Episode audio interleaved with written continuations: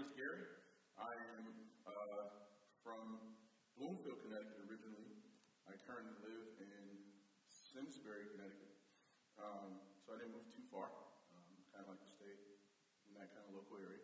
Um, so uh, just happy to be here. This is my first time in Griswold. Um, I've heard about it uh, through Pastor George, uh, but I've never been here. So this is like a first in many ways for me today. Um, so it's pretty nice so far. I've been here. Um, you guys are just really warm and welcoming, so I thank you for that. Um, traveling to new places is not always easy, but when people are nice, it's, it's even better. Um, and I've been a lot of places and people aren't always nice. So thank you for being nice. Um, so I'm excited. So let me tell you a little bit more about me. I am a collegiate missionary, and that sounds crazy to some, but what I do, uh, I love what I get to do, and I, I get to point college students at the University of Hartford to meaningful community, to live on mission for Christ, and to prepare to shape the culture for decades to come through influence in the marketplace. And so uh, I really love what I get to do. Um, my, my greatest desire, one, is to see the University of Hartford transformed by the gospel of Jesus Christ. But then secondly, I want to see the gospel infect and invade every segment of our culture. And, and, and here's what I believe unapologetically, that the college campus is the most strategic place in the world uh, if you want to change culture. Because everybody who is uh, shaping on a large scale our culture, many of them come through the university campus all over the world. Um, and they get their ethic there, they get their, they even uh, kind of resolve their worldviews there. And so we try to change, we try to change and affect that environment so that the gospel is uh, large and robust there. So I'm excited to come in and preach to you this morning. I've got a timer, so that won't be longer than I was given time to preach. Young, inspiring preachers, just remember, he who is not long-winded shall be invited back. So if you have a time and they give you one, use that. It works. So um, I'm going to, uh, let's pray. I just want to offer a word of prayer. I may do it again, but because I like to pray after I read the scripture. But let's just pray. Father, thank you for this time. Thank you for these great people. Thank you for this great church that you have raised up here in Griswold, Connecticut. I thank you, God, for what they're doing. And I pray, God, that as we journey into your word today, that we for your glory, that we might bring uh, more glory to you and good to others. In Jesus' name I pray. Amen.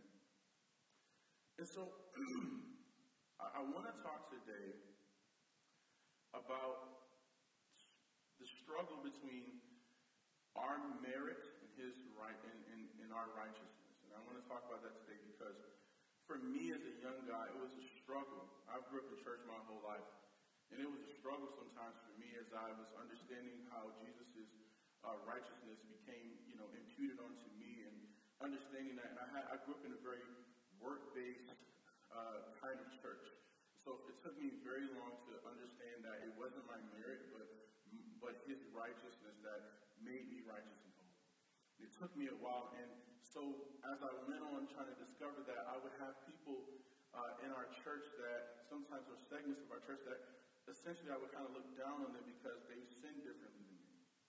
Ever been there before? And, and, and I, you know, in our in, in the culture I grew up, uh, the musicians were very, very cool, right? And uh, you guys are amazing, by the way. That was really, I really enjoyed this. And um, they, they a lot of times they kind of came to church, played their instrument, and they left. It was it was a, it was a different kind of culture and they, they sometimes their lives didn't line up with the, the, the thing they were doing. They were leading other people in worship, but their lives were split really far from it.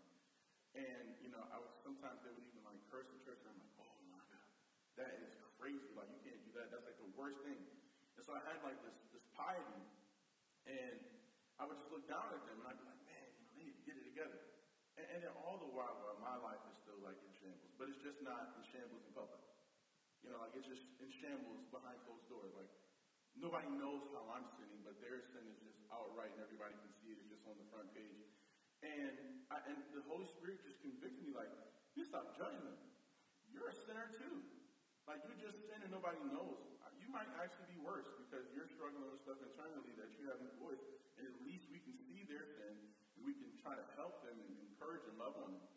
And so I had to learn, you know, how to trust more in His righteousness that was given to me because of the cross. And then not to look at my own merit and the things that I was doing and leading groups and preaching. And I remember, hey, that doesn't make me any better than the person who's struggling through their sin and it's open and it's out. And I had to learn that. And it took a while for me to grasp that. Another thing, I was looking at some articles before preaching, uh, you know, in, in this preparation for preaching. And one of the things that non believers hate the most about Christians is that we judge other people. It, it, it, it, was just like, that was the one thing. They think they're better than everyone else. And I've just come today to help us through it because it's passionate to me that we got to stop letting that be the thing that people think the most about us. Jesus says that you should be known by how you love one another. You shouldn't be known as for what is not true about us.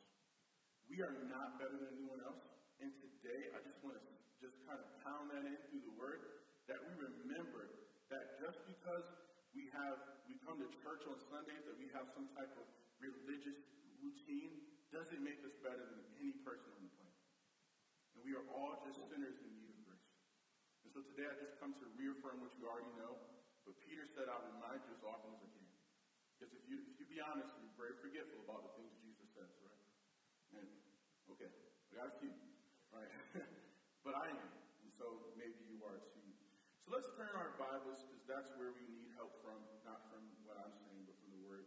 If you have your Bible you, turn with me to Luke 18, and we'll look at chapter, uh, we'll look at Luke 18, verses 9 through uh, 14.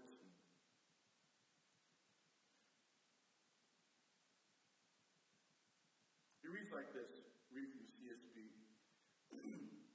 he also told this parable to some who trusted in themselves that they were righteous and looked down on everyone else. Two men went up to the temple to pray, one a Pharisee and the other a tax collector. The Pharisee was standing and praying like this about himself God, I thank you that I'm not like other people, greedy, unrighteous, adulterers, or even this tax collector. What? Who prays like that? Like, just points out a person in prayer? That's crazy. Right? And then then, he, then he goes on to say this I fast twice a week, and I give a tenth of everything I get.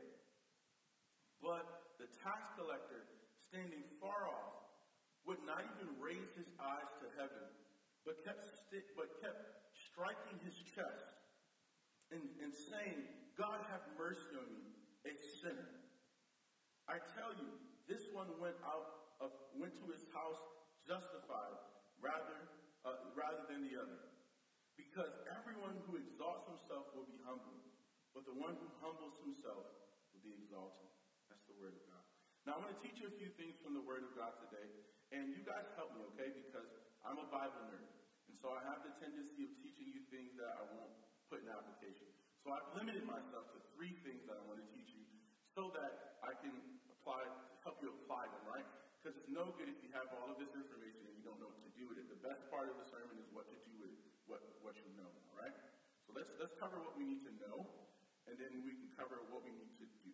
Okay? Sound good? All right. All right. Y'all can talk. It's, all right. You know what I mean? It's fine. And the laugh is all right. I'm good. All right. It actually helps. I'll be quicker. Um, so, so here's the first thing I want to teach is that the audience that Jesus is speaking to is very clear, right? Jesus is talking to the self-righteous among this group, those who are putting way too much confidence in their own righteousness. Right? There are some passages of scripture where it may require intense exegesis to discover who is the proper audience, right? But it is not so with this text. Jesus is very clear. Luke is very clear in his description about who Jesus is talking to, right? And I love this because Jesus knows what word we need, right? That's amazing that Jesus, in his divine power, is standing among a group of people, and he says, You know what? There are some people here who are trusting in this righteousness. It's not like they have on a shirt. Jesus sees their heart, right? It's not like there's a label on them, but Jesus can see the condition of their heart. Ask God. Jesus knows the condition of our hearts, and He knows what we need, exactly what we need, what, exactly what we need to hear when we need to hear it. The hearts of humanity lay bare before Him. There's no hiding the, the, the, the, the, things of your heart. There's no hiding what you really feel deep inside from God. And that, I hear some people say, God knows my heart, right? Have you ever heard that before? And I'm like, and that should scare you. And that should scare you because the things you think in there that you don't say sometimes are not. Can I be real? I'm only talking to real people today. Okay. So that should scare most people that God knows your heart because the heart, as the Bible says, is, is wicked above all who can know it. Right? All the ills of the world come from the heart. Second thing I want to teach today is that the characters in this passage are both extreme opposites of one another. The Pharisee is the teacher of the law. He's devout and a pious man. Now, well, a lot of times we, we hear really bad rap about Pharisees, so we got to stop judging them, right? Because in, in, in the text, Pharisees, not all of them were like that. There was just a sect of them that were super religious, and, and they tried to keep every single rule, and then they kind of made it their business to like make sure everybody else was doing their thing too. Now they needed Pharisees though because they were in under uh, under oppression, right? The Roman rule. They needed people to stand up and elders to show them how to live. They needed that. But what they didn't need was them exerting their self righteousness on them as the standard. Okay, and so we have this pious God. The Pharisees are getting known for keeping all of the laws, right? And so they this is super uh, righteous, self-righteous people Jesus often had tons of run-ins with them, of which Jesus is always, and where I grew up, they call it, he just sons them. Every time, every time they come up with this question, he's like, boom, a better one. It's just like amazing. It's like he's just in the ring, just every time. I mean, they ask a question, Jesus asks a better one. Like they're like, you know, Jesus, what would you do? Who is making the arbitrator over you? I'm like, yes, like this is amazing. He just asks amazing questions, right?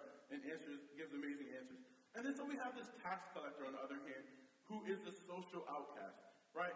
He's a sellout. He's sold out to Rome. He's out here taking our money and giving it to Rome, and then more times than not, charging us more so he can get a little cut. You ever been, yeah, he's, he's the middleman, charging a little higher price so he can skim off the top a little bit and still be good with Rome. And, and they're like, you're a sellout, man. You're working for the occupation. Uh, um, you know, if you watch Colony, you're a Redhat. You know what I mean? Like, you're that guy, you know? And, and, and so we don't like you. And so everyone hates tax collectors. This is why the Gospel of Matthew, it, it, it stands so strong because the, the, the, person and the figure of, of, of that, of the, that gospel writer is a tax collector. Who would believe him? Right? It has to be true because nobody likes this social outcast, right? So I love it. Um, and so we see that, that here it is, that he is praying before the Lord. And I like this because there are two guys, two prayers, but then two different types of results. Right? These guys both go to pray, that's cool. Praying is good, you should, you should pray.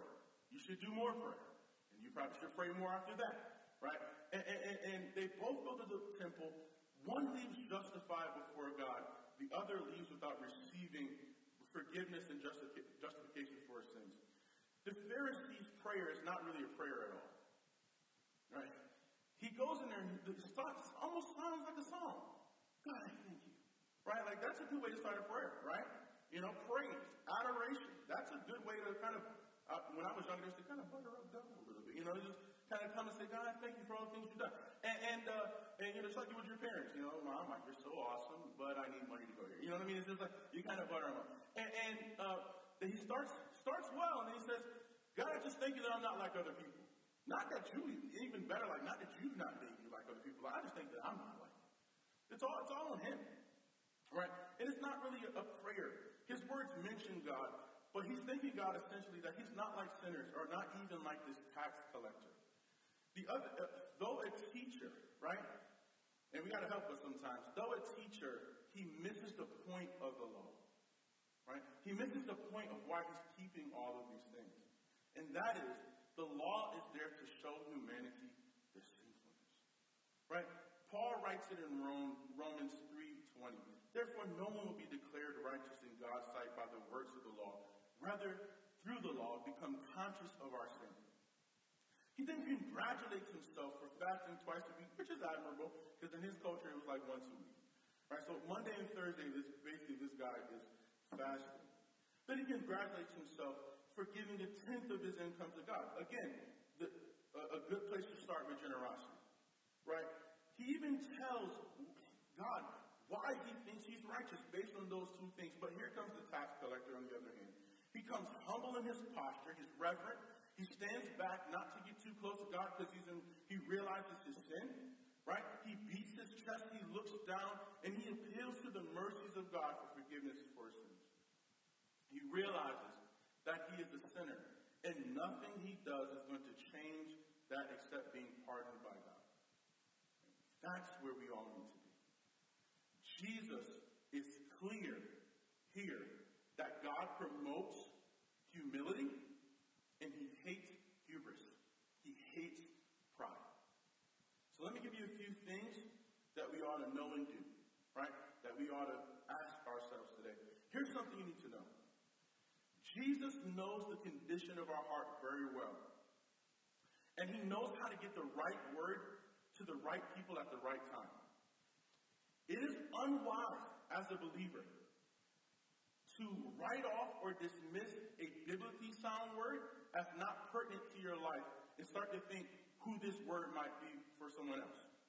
This word might be for her. Or this word might be for my friend who's not here. They need to hear this word. The seeds of self righteousness are right there. The minute you start bypassing a word of God, when you're in the place, if God knows, if you believe this is the activity of the Holy Spirit and He knows your heart, when you're in a room where a word is coming forth, you ought to receive that word. You ought to receive that word. I tell my students, tuck it in the back pocket for later if it don't fit right now. Because at some point you're going to need every word in this Bible. And when that comes forward, you need to examine your heart. Lord, is there any place in me that that is ringing true? God, is there any place in my life, God, where I need to make a change? Is this speaking to any place in my heart? God, are there things that I need to believe? There are things I need to know. When the word of God comes forth, it comes forth primarily for the people in the space. And I know that sounds tough because sometimes it's easy to be like, I got everything in check, but that's not what your not where your righteousness comes from. It's not from having all your uh, your I's dotted and your T's crossed. It's from your daily submission to the grace of God that saves your life. It's, it's every day, Lord, thank you, God, that you have saved me. Thank you for the work of the cross. Thank you, God, that I'm being made new every day. It's not that I, I went to church every week and I fast and I give all my money so I'm good so I can just approach God. No. You need to, every time there's a word that confers Jesus, if he has this type of precision, you ought to trust that when we're in the space, the word has something to do in our heart. What we ought to do is we ought to search for ways that we can apply this to your life. Maybe, maybe for later, but always keep that word. Ask yourself, maybe I need to examine my heart and say, is this, is the, and, and ask yourself this question, because this might be you. Is the word ever for me? And when I come to church, does it ever feel like it's you stepping on my toes today? No? Does it ever feel like, how does he know? Is he on my Facebook and my Instagram story? It should feel like that because that the Holy Spirit is everywhere, right? Seeking, watching us, looking to see who's doing good and who's doing evil.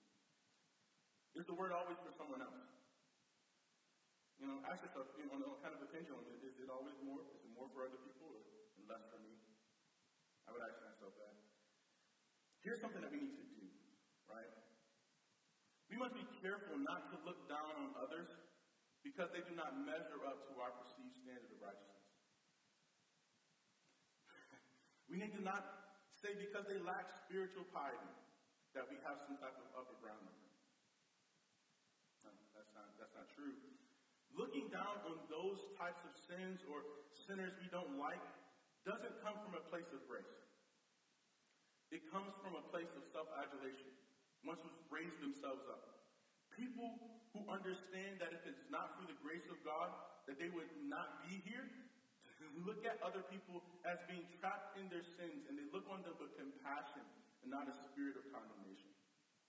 Let me ask you, and let me say this. Furthermore, it is not just a spiritual thing. Right? And I, I don't like to do too much spiritual and natural divide, but Jesus says that some things are spiritual and then some things are natural. Right? And so it's also natural. It's also wrong to despise people and people groups because of their social status. See, the Pharisees looked at sinners Right? And then he said, even this tax collector, that is not a sin. Right? Being a tax collector was frowned upon in society, but it wasn't a sin. It's a job. Right? Somebody had to collect the taxes. Right? And the guy did his job. Right? And so it's not, excuse me, it's not an inherent sin type. That group of individuals in society, they were social outcasts. This is particularly important because some of the roots of our spiritual issues come from our natural issues in our life. And so sometimes social class or zip code or level of education or ethnicity or citizenship or social economic status make us feel that we are somehow better than others and deserving of different treatment. We have to check ourselves. You know, we have to ask, are there people with a certain sin or people with different social status that I despise? The text says that they look down. They despise them. They loathe these people. Right? You have to ask yourself, is there anyone that I, that I look down on, that I'm most grateful that I'm not like them because of my moral superiority or social, social status. Right? And if there are places in your heart that you ask yourself that question, say, Lord, purge me now. Through and through, change my heart give me a proper vision of my own sin and unworthiness. Because it's not the gospel. Here's something you need to know. We do not rise in righteousness because other people are sinful. You know, let me give you an example. You ever been in class before you in school? Perfect place to make this example, right? Has anyone ever got a bad grade? You don't have to say what grade it was. Thank you for all the honest people in the back. And have you have you ever just kind of looked around, kind of took a poll to see what everybody else got? Come on, is there, is there one? Yeah? And, and, and, and you look and you say, wow, I got a C, and they got a C too. And then so-and-so got a C plus. Okay, I'm in the room. Okay. Everybody did that. Or they got F's. And so my C feels like an A. Have you been there? Where it's, okay, I, everyone felt I, I'm, the, I'm the smartest. No, you got a C. You got a C. It, it doesn't change anything because other people don't do as well. Where you are is where you are. Right? And, and if we could be, and if we be even more honest, the cross just levels the ground. Like we're all just sinners in need of saving grace. And after you're saved, you're still a sinner who's in need of saving grace. And so we're all just flat foot in the level. Right? And so that you don't rise because other people's acts are deplorable. It's easy to put out standards and labels and then not label our own selves. Ooh, right? That hurts, doesn't it? Like, we look at, oh, that's a sinner, but we don't have to go like, I'm a sinner. Like, no, we don't do that. We don't rise to judgment against ourselves. And so we just kind of let our stuff go by. For some, it may come, for some of us, just like the Pharisee, it may come through in our prayers. And prayer is the time that reveals what we, what we really want, what we really need. And so, Lord, my prayers, my prayers sound self-righteous. God, let me check the content of my prayers. But for other of us, it, it, may not do that because we just know how to pray, but it may come through in our private thoughts. Let me, let me, let me educate you. Thoughts are speech to God. Now, sin isn't just what you do. Sin is what you think. Every sin that you see in the world starts in someone's heart. Sin, outward sin is just sin that has risen up from the hearts of the hands. And always originates in one heart. So so God, where are my private thoughts? Or maybe it's in our private conversations with people who are of a like mind. You know, stuff that we don't really publicize, but stuff that we have private conversations about. Maybe it shows in our Facebook posts. Just the way I treat people when I'm around them. Here's one thing you need to ask yourself today. Does my sense of, sense of righteousness come more from my, my religious activity than it does from my faith and my relationship with Jesus Christ. Do I know that if it had not been for his grace, there go I? Do I walk around with compassion because I know I was just one drop of blood away from eternity away from Jesus? And so so I, I walk around of compassion because I'm redeemed. That means I, I was stolen away and then I was bought back. It's no goodness of mine.